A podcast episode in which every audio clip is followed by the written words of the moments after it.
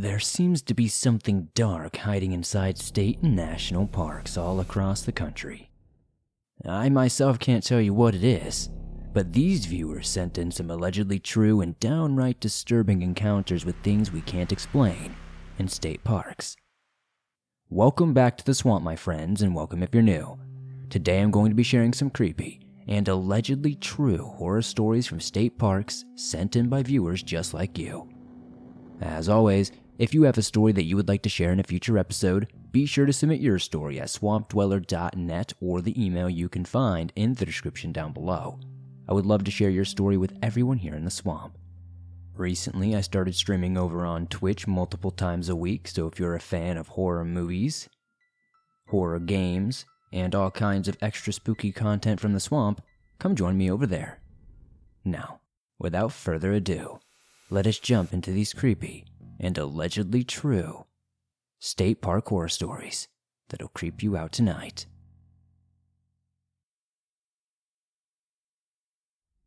Hello, Swamp Dweller. Thank you for giving me a platform on which to share this encounter anonymously.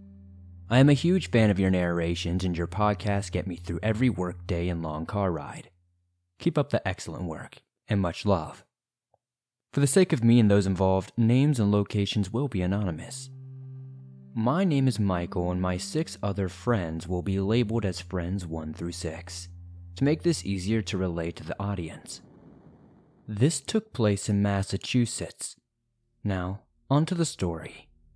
About a year ago, to get out of the house during quarantine, some friends and I decided that we were going to go camping. There were six of us in total. We started to meet up at a clearing that one of our groups knew about. Friends 1, 2, and 3 and I started setting up everything while we still had some daylight left. We got the tents and chairs set up around the fire pit before the sun was about to dip under the trees. After we got the fire going, it was around 8 p.m.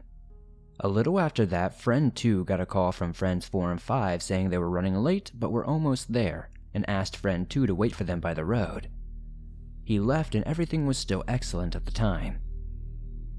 Shortly after, friends 2, 4, and 5 come back to the campsite. Friend 2 was a bit shaken up when we asked him about it, he said while he was waiting on the road, he felt like he was being watched and heard something in the trees. If you don't know Massachusetts very well, the forest and woodlands can be dense at times, and, at least in my area, there are a lot of large pine trees, so flashlights or lanterns won't illuminate much more than a couple of feet in front of you. Yes, it really is that thick in my area, with all the trees and fallen logs around here. Anyway, friend 2 said he was listening and whatever it was kept leaping back from tree to tree. However, he suddenly heard it pacing back and forth in the trees behind him once he got to the road. Then, he didn't listen to it anymore. The surrounding woods, he said, were silent, absolutely dead quiet. He was down there for just a few minutes before he heard the pacing resume. Only this time, it was across the road and it was much faster this time. Now, before I keep going on, I need to give some context. Friend 2 was a bit of a hothead with a short fuse when he gets annoyed. He said he yelled across the street that whatever this thing was or whoever this was, better stop, or he would go over there and kick its ass for trying to toy with him. The pacing didn't stop. He said it got faster even as he crossed the street. However, friends 4 and 5 showed up, and the pacing stopped, and once they started hiking back, it was silent until they were about halfway to the campsite. At first, we all assured him that it was probably just a bobcat, if anything. As I said, though, friend 2 was a little shaken up. And again, as I said, they do have a bad temper and a big pair of stones most of the time. Normality resumed for a little bit after that. It wasn't until around 11 p.m. that I got a call from my mom asking me to come home for a family issue. I begrudgingly packed up and I left, and from here, I'll tell the story from the perspective of friend 4. Friend 4 told me about the day after, that almost an hour after I left, the entire area fell dead silent once more. The only noises were the occasional smoldering of the campfire and some coyotes far off in the distance. They told me everyone started hearing the pacing off in the tree line about 30 to 40 feet away. They told me, my friend, the one who kept trying to keep everyone calm, was saying that it was just a deer or a bobcat and that it would go away after a little bit. Friends 2 and 3, a couple, started thinking about leaving as friend 3 said they were feeling uneasy. Now, for some context. I have always been a night owl, to the point where it's become an inside joke in our group that I'm an owl secretly, so I have the nickname Owl. Friend 4 said they started to try and make jokes with the others about how if I were there, I would have summoned an army of owls or something to dispatch whatever it was. However, as soon as he said that, they told me the pacing stopped, and what they heard was a hoot. At first, it was like the sound you would make when you're teaching a child the sound of an animal, and slowly evolved into a full on accurate impersonation of an owl. As this owl's hooting progressed, the pacing picked up again, but this time it was much faster. Everybody, at this point, said they heard heavy breathing, and just like that, the howls of coyotes resumed only much closer. They told me no more than a thousand feet or something like that. Whatever it was kept howling louder and louder, and the hoots never stopped either. Everyone began panicking. Even my friend, who is an absolute adrenaline junkie who laughs at death as they go 50 miles per hour around sharp corners on back roads, they were even horrified. They didn't even bother packing much. Most of it they said they carried like babies in their arms. They ran to the cars as fast as possible, howling and barking coyotes not far behind. No hooting though. Just dead silent woods and howls and barks. Friends 1 and 5 will still swear that it was a bear or a bobcat or a deer making the hooting noises and that the coyotes were likely just lost. However, Friends 2, 3, and 4 told me they had horrible, vivid nightmares that night. But after listening to the show and doing some research, we concluded that it must have been a wendigo that was stalking us and mimicking like an owl that night. The coyotes, we decided, were most likely drawn to the sense of a hunting predator and were looking to scavenge any remains it may have left. If you read this story and narrate it, thank you for choosing it.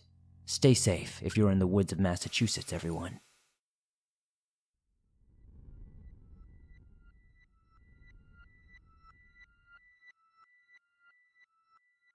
I don't even know where to start. I've been listening to your show for quite some time, and I'm still hesitant to share my stories, but I love your channel and it keeps me company throughout very lonely workdays. I spend all my free time outdoors in the woods or at the national and state parks in my area. I live in a tiny rural community on the edge of a game reserve near the Mississippi River's oldest town, and I've been here my entire life. There is something in the woods down here in the state park, though, and we are not alone. Off and on, my entire life, I had felt like I was being watched when I was out in the woods. Not every time, but enough to pay attention to it in this area. I am not the type of girl you want to grab a hold of. I can hold my own in a fight, and although I am no Doc Holliday, I am very good with a firearm. But what good would a gun do? You can't kill something that is already dead. Enough rambling. One night, my favorite spots to go rock hunting were in the small creeks and streams on the Natchez Trace. The Trace is a historic forest trail in the United States that is roughly 440 miles long. It's absolutely beautiful, and I do recommend people check it out. I started down the route to the creek. It's about a mile and a half down a dirt path. I used to do this all the time, so I wasn't very worried. I made my way down to the creek with the help of a live oak branch that I've used many times before. I was on a mission that day to find an arrowhead. It was late afternoon, in the summer, so the weather was terrific.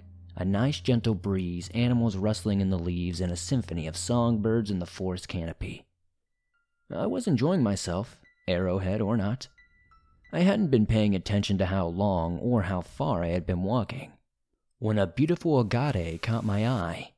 Super excited, I bent down to wash it off and put it in my bag. When I was washing the agate off, I noticed the only thing I could hear was the water swishing in my hands. No birds, no bugs, no breeze, no animals scurrying on the forest floor. Still kneeling in the creek, I had an overwhelming feeling of heaviness, like someone had thrown a weighted blanket over me. I was afraid to look up, I had the feeling I was being watched from close by. I finished washing my agate off and putting it in my bag, trying desperately to act as if nothing was wrong. I stood up, fake stretched, side to side, trying to scan the edge of the woods nonchalantly. At that moment, my stomach dropped. I did not recognize where I was. There was no way in hell I got turned around. I was walking up the creek and never got out of the water, but for some reason, this place did not seem familiar at all. And at that moment, I realized I had gone too far. The sun seemed to be setting relatively fast, and I was getting lightheaded. Then suddenly, from about 10 or so feet behind me, came a clicking sound and a heavy, deep breath with a gurgling snort. I did not want to turn around, but I had to. It was the only way back. The water was flowing nicely and smoothly in the opposite direction I was facing, so I knew my truck would be the other way. I immediately started to pump myself up for whatever I was about to see or experience. This was one of the few times I did not have a gun on me, but I did have my knife just in case. I was prepared to go all macho, especially for somebody stalking me. In this case, I would have felt better if it had been another human being, regardless of their intentions. When I turned around, there was nothing there. I did not know a thing, but the woods were still quiet. There was no sound, but the water was splashing, so I stepped my ass out of there. I had to have been about four to five miles from my truck. I was 36 miles up the track with no ranger stations or homes nearby. I started to quicken my pace when I noticed I was making a considerable amount of noise for just two feet, so I quickly stopped. My heart sunk as I heard the rustling of leaves and grass stop shortly after I did. The clicking and gurgling snorts continued. I know the animals we have in these here woods, and they don't make those noises at all. So I quickened my pace, making a ton of noise running down the creek. Whatever was behind me was running along the bank in what sounded like very significant heavy strides. The clicking continued, getting closer and closer. Just then, whatever was behind me let out a scratchy shriek that made me grab my ears in pain. I removed my hands to hear it jump down into the water. I knew it was close and significant because it sent a surge down the creek. I hit a gear I never even knew I had, and no way in hell I would try to turn around and get a look at whatever this thing was. As I reached familiar surroundings, I could see the live oak getting around the bend of the tree, as if it was reaching out to help me. I knew that at that point the truck wasn't very far away. At the time, I was a pack a day smoker of Marlboro Reds, and my lungs felt like they would explode from the pain. So I reached out, grabbed the live oak, and my hand slipped. Just as I caught it again with a better grip, I began to pull myself up. Then I felt something tight and painful, almost like a burn on my leg. I screamed like a madwoman and began kicking like a mule. Then I pulled away and ran as fast as I could up the dirt path all the way back to my truck. Halfway down the way, I heard a crow. I noticed my footsteps were the only ones I could listen to and hear again, and realized life had come back to the woods. My heart was somewhat relieved, although my legs were not slowing down. I scratched up my leg badly and I could feel it bleeding, but did not stop to check on it. Instead, I slammed into the side of the truck and got my keys from my hide box, jumped inside, and got the hell out of there, and I have not been back since. Now, whether something had my leg, I do not know, and I cannot say for sure. It could have been an old barbed wire fence or something that cut me on the way there because I was definitely not paying attention as much as I should have. I have heard the clicking before, but I always wrote it off like tree branches or something. One thing is for sure always pay attention when the woods go silent and always bring something to protect yourself. Especially in these state parks, there seems to be something strange going on here.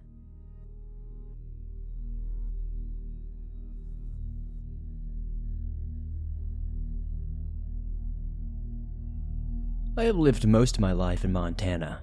I grew up near the Crow Reservation and knew quite a bit about their history and lore.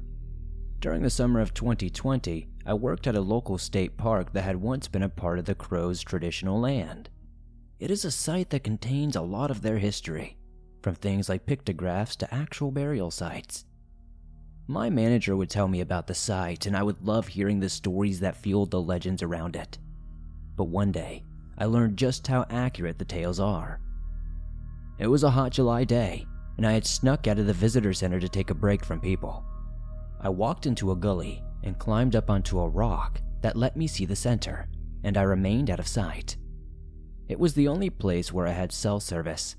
I enjoyed sitting in the shade, listening to the birds, but another sound caught my attention. It was the sound of rustling bushes farther up the gully.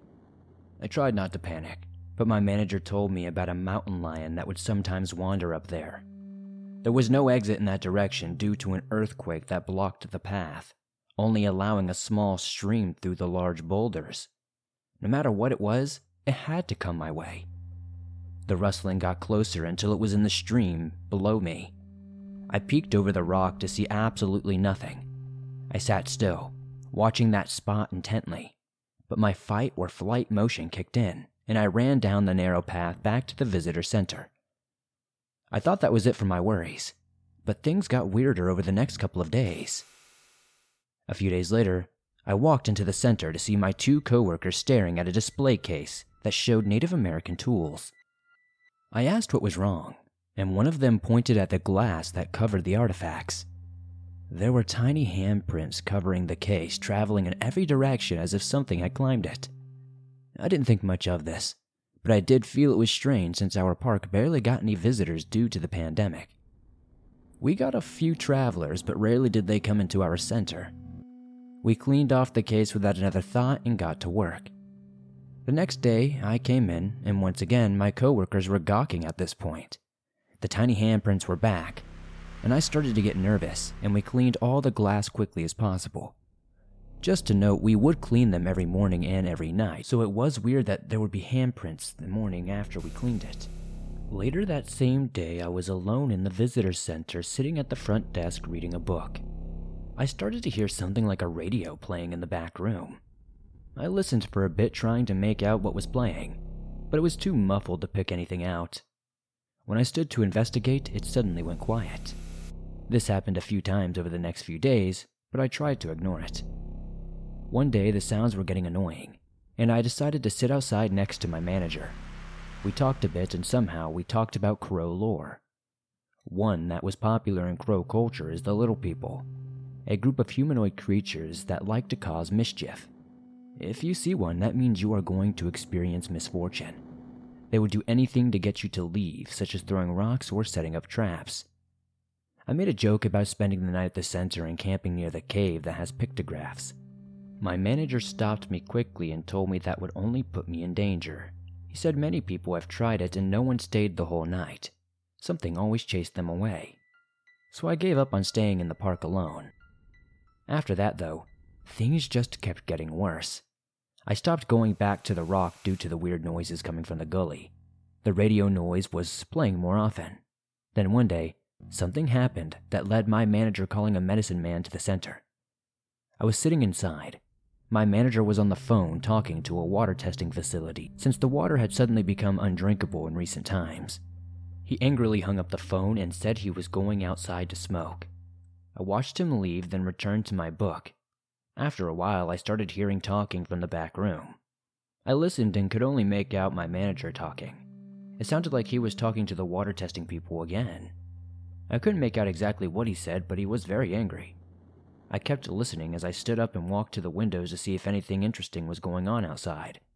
A few cars in the parking lot, but everyone had avoided the visitor center, like usual.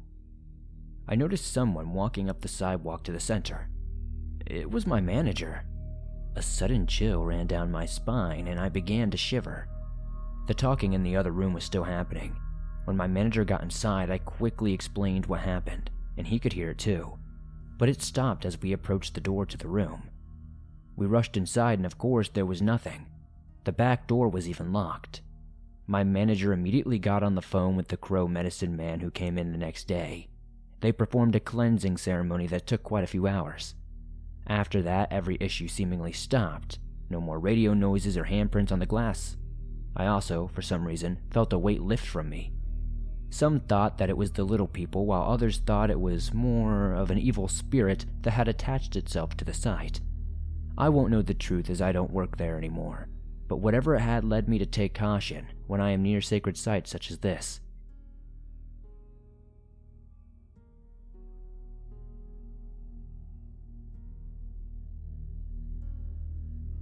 In the fall of 2016, a friend and I decided to go hiking in the late afternoon in a more densely wooded wilderness area in the mountains not far from Fayetteville, Arkansas.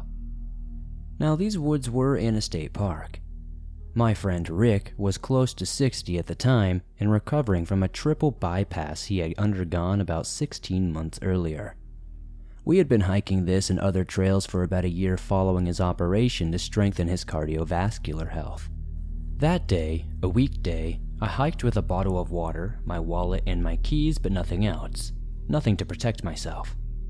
The trail we picked is a popular weekend hiking spot that we had taken dozens of times before.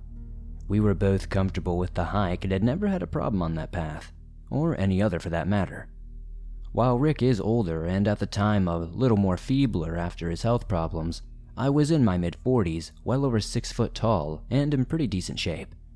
So I wasn't worried the trail we were on is in a state park adjacent to federal parkland.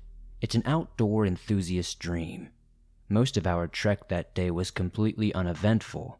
We just enjoyed the autumn leaves and chatted casually as the sun dropped lower in the evening sky. We had seen nobody else that day, which was probably to be expected given that we chose to hike late in the afternoon on a weekday. We'd completed about four miles of the six mile loop, and up to that point, it was an uneventful trip. On our way back to the car, and about two miles from the parking area, we spotted someone. Through an opening in the trees, I saw a young woman, probably a college student, on the trail ahead of us and moving in our direction. At first glance, I paid her very little attention. As the distance between us disappeared, that changed. I did not know her, so it could have just been mistaken, but there was something about her posture and expression that seemed off to me. As she got closer, it struck me that she had a semi panicked look on her face and was moving quite quickly.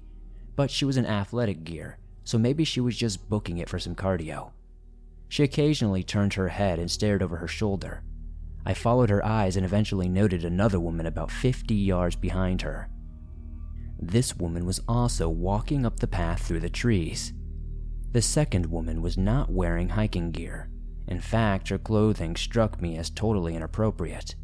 It was a warm afternoon and we were well inside a wooded state park area miles away from any homes.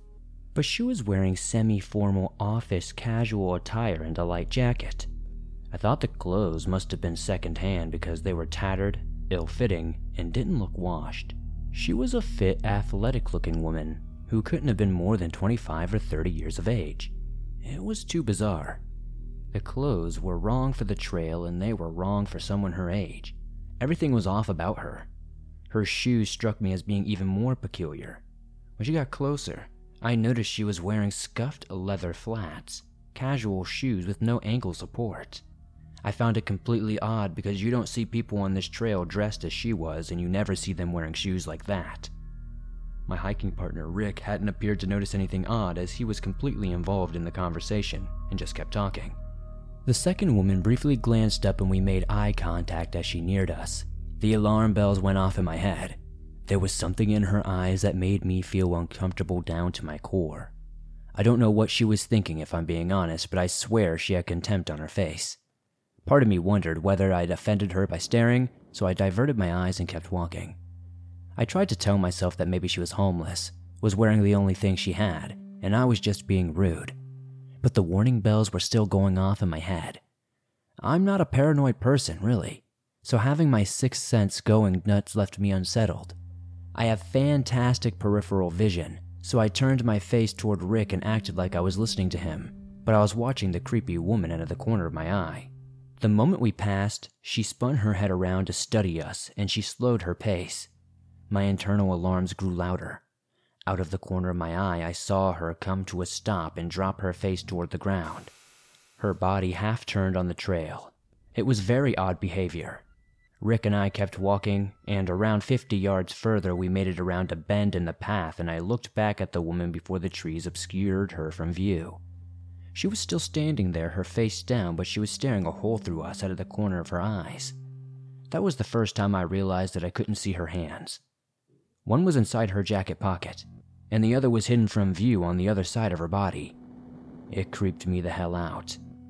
The hair on the back of my neck stood up. For a half mile, I didn't see her again and had begun to wonder whether it was the first woman, the co ed, that felt the danger as well. Clearly, She had, I thought, and that's why I was practically running through the woods at dusk. It also struck me that the creepy woman had stopped and studied Rick and me like she was deciding whom to follow. We weren't moving as fast. We were walking as quickly as Rick could manage, and he was clearly feebler than the co-ed. Those thoughts amped up my senses and I still felt uneasy, so I periodically checked behind us. At certain points through the woods, I could see more than a hundred yards. Nothing. I began to worry about the co-ed. My hair stood up for a second time as I felt the strangest sensation of being watched. Again, thinking I was paranoid and half mocking myself for being afraid of the creepy woman, I turned my head around to assure myself she was not back there. I was wrong. She was there, following with her head down and moving briskly about a hundred yards behind us, but with her hands hidden.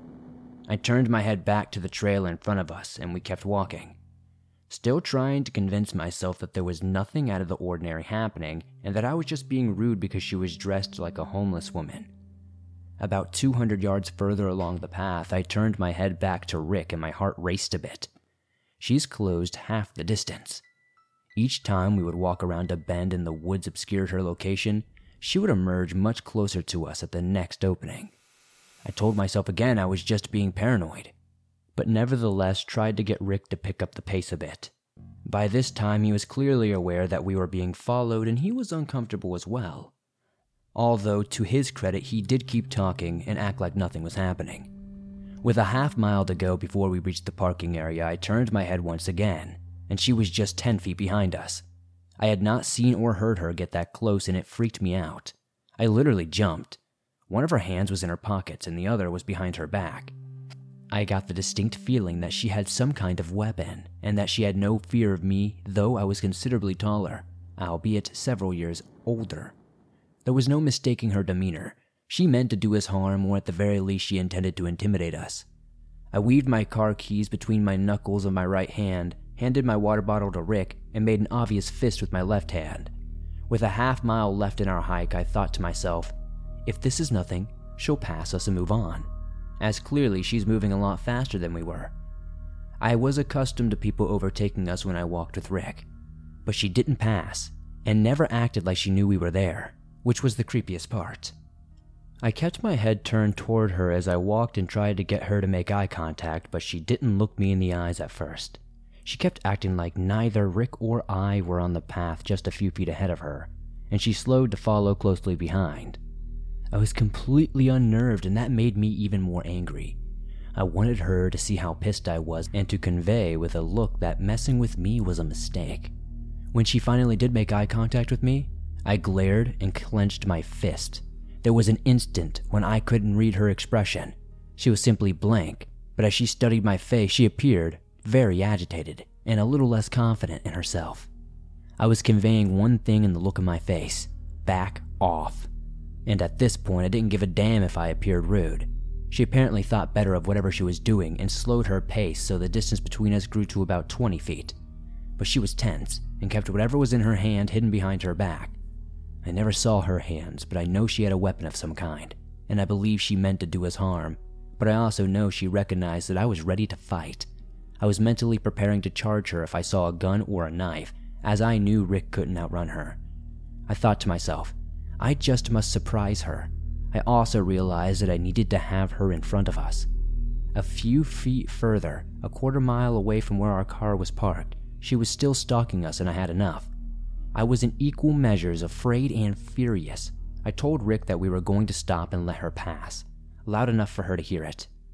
Just as I was getting ready to stop on the trail and make her walk in front of us, she veered into a small clearing, plowing through waist high brush, crossed a ditch, and scurried through a line of trees to a road that ran through the woods between the main road and the parking area. I kept my eyes on her the entire time. She had a car. It was parked alongside the little service road, partially hidden by shrubs, not in the parking lot. The last time we made eye contact was just before she climbed in her car. It was clear from the expression on her face that she was very angry. I glared at her, expressing my own anger, but I kept walking. When her car started to drive away, Rick got quiet before asking me, What in the hell was she doing? Did she have a gun? I told him I didn't know. I never saw a weapon. We walked back to our car without saying another word. Once the engine was on and the doors were shut, we chatted a bit about more about how it was pretty creepy. We did decide to report it to the authorities and to make sure to have them check on the poor co-ed. To this day, I have no idea what the creepy woman was planning to do.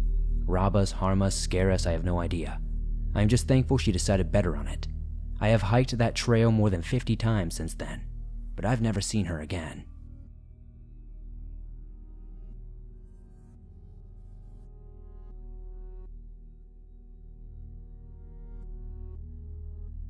Thanks for listening to these creepy and allegedly true state park horror stories sent in by viewers just like you. As always, if you enjoyed these stories, please be sure to hit that like button as it helps me out a ton. The more likes this episode gets, the more YouTube promotes it, and that's very helpful to the swamp and growing. If you're listening to this on Apple or Spotify, please be sure to give us a 5 star rating over there as it helps us grow there, and it's incredibly helpful and very much appreciated. If you have a story that you would like to share in a future episode, be sure to submit your story at swampdweller.net or the email you can find in the description down below. I would love to share your story with everyone here in the swamp. It's stories like yours that help keep this show going on a daily basis. If you're on the go but don't have YouTube Premium but would like to download and listen to your favorite Swamp Dweller scary stories no matter where you are, you can download them absolutely free from Spotify, Apple Podcast, Stitcher Radio, and just about anywhere else you find your favorite podcast online. If you didn't know, I recently started streaming over on Twitch. I stream multiple times a week. We watch terrible horror movies, play some fun horror games, and do all kinds of other stuff. If you're interested in that and just want extra content from the swamp, be sure to join us over there. If you want to support the swamp outside of all that, maybe check out the merch store. I've got t shirts, hoodies, and more. Join me over on Twitter, Instagram, and Facebook, and I'll see you all soon with another creepy episode.